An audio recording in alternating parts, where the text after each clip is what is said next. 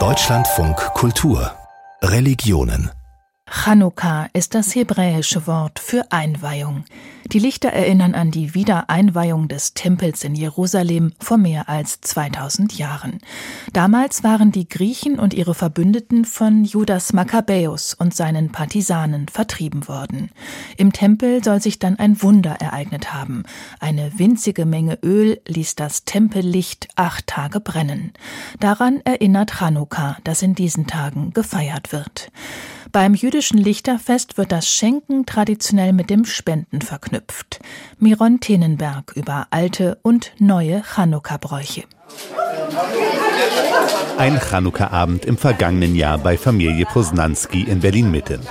Die Großeltern und Urgroßeltern sitzen am Tisch, die Kinder rennen umher und die Eltern kümmern sich noch schnell um die letzten Vorbereitungen. Zum Sonnenuntergang werden die Lichter des achtarmigen Leuchters gezündet. Und jeden Abend kommt eine Kerze mehr dazu, so dass zum Schluss am achten Tag alle Kerzen der Chanukia hell erleuchten. Dazu singt man mit der Familie oder in der Synagoge das Lied Maos Zur. Es fasst kurz die Chanukka-Geschichte zusammen.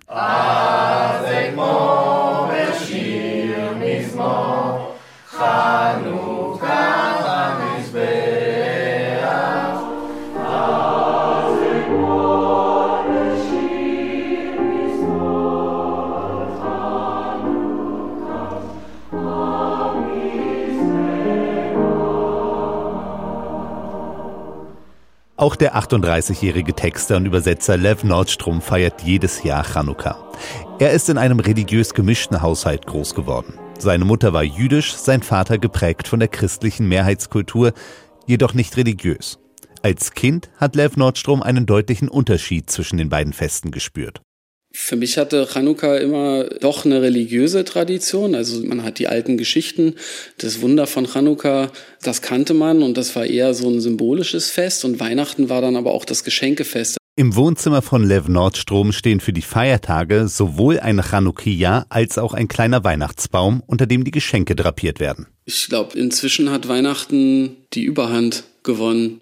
Im Grunde ist Chanukka ein kleines, ruhiges, eher schlichtes Fest im jüdischen Kalender. Man sitzt beisammen, isst traditionellerweise Kartoffelpuffer und Berliner Pfannkuchen und spielt, meist mit den Kindern, ein Kreiselspiel. Trendel oder Dreidel genannt. Geschenke stehen eigentlich nicht im Vordergrund. Also bei mir gab es zu Chanukka auch nie Geschenke. Wenn, dann gab es natürlich ein schönes Essen oder man hat mal mit dem Dreidel um Nüsse oder wenn ich dann oft genug gefragt habe, dann auch um Geld gespielt. Aber ansonsten war Weihnachten immer mit Geschenken verbunden und ich glaube auch somit emotional stärker mit dem inneren Kind verbunden. Für die Kinder der Familie Posnanski gibt es nach dem Essen durchaus Geschenke von den Erwachsenen. Kindergeschenke. Also manchmal kriege ich so kleine Geschenke und auch manchmal Geld. Manche machen es so, dass sie es am jeden Tag ein kleines haben oder halt jeden Tag ein bisschen Geld oder am ersten und oder am letzten Tag. Je nachdem. Wir haben es eigentlich bis jetzt immer so gemacht, dass es am ersten und am letzten Tag was gab. Chanukka-Geld ist das klassische Geschenk zum Lichterfest, auch bei der Familie Posnanski. Ein Teil davon wird für wohltätige Zwecke gespendet, auch das will die Tradition so. Und sogar der zehnjährige Noam hält sich daran. Bei uns wurde kein fester Betrag gesagt, soweit ich mich erinnern kann, sondern dass wir einfach was von dem Geld abgeben sollen. Irgend so, sowas wie 10, 20 Euro oder so. Das dürfen die Kinder selbst entscheiden. Auch an wen das Geld dann geht, können sie bestimmen. Im vergangenen Jahr wollten sie etwas für den Schutz von Wahlen tun. Letztes Jahr habe ich 20 Euro von abgegeben, so wie, glaube ich, alles meine Familie.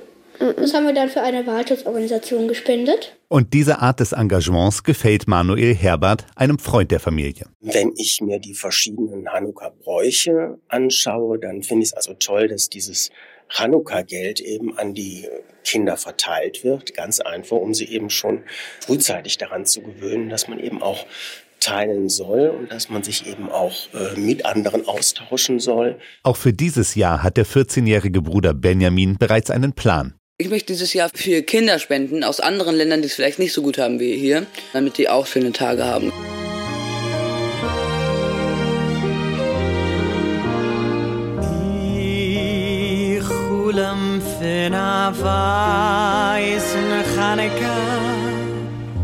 Nur